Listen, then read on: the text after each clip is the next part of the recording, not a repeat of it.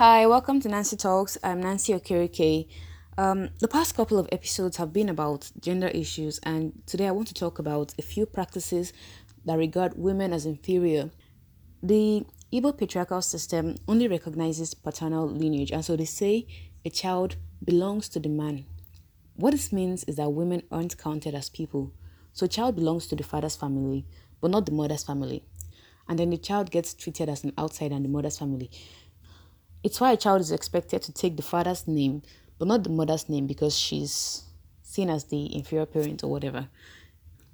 A closely related practice that disregards women is the recognition of male children as superior to their female siblings. Imagine a family where the first son is also the youngest of his siblings who are females, but he gets considered as head of his siblings and even his mother in the absence of his father. Oh, he also gets to inherit whatever his father left behind. But the women don't because they're not seen as people or whatever. But think about it.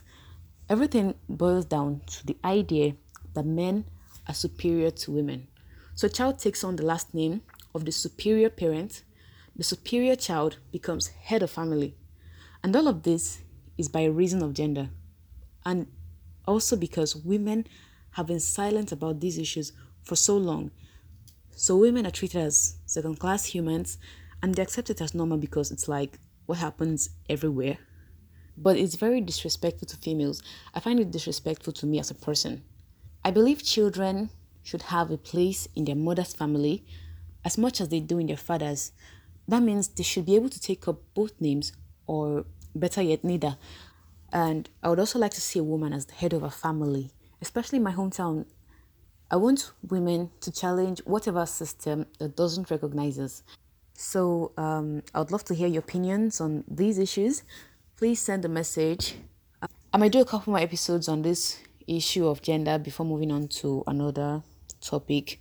And as I said in an earlier episode, the topics I cover are broad and I just try to address them briefly. So I'll definitely do more episodes on gender in the future where I talk more about these issues. Thank you for listening to today's episode. Until next Sunday, bye.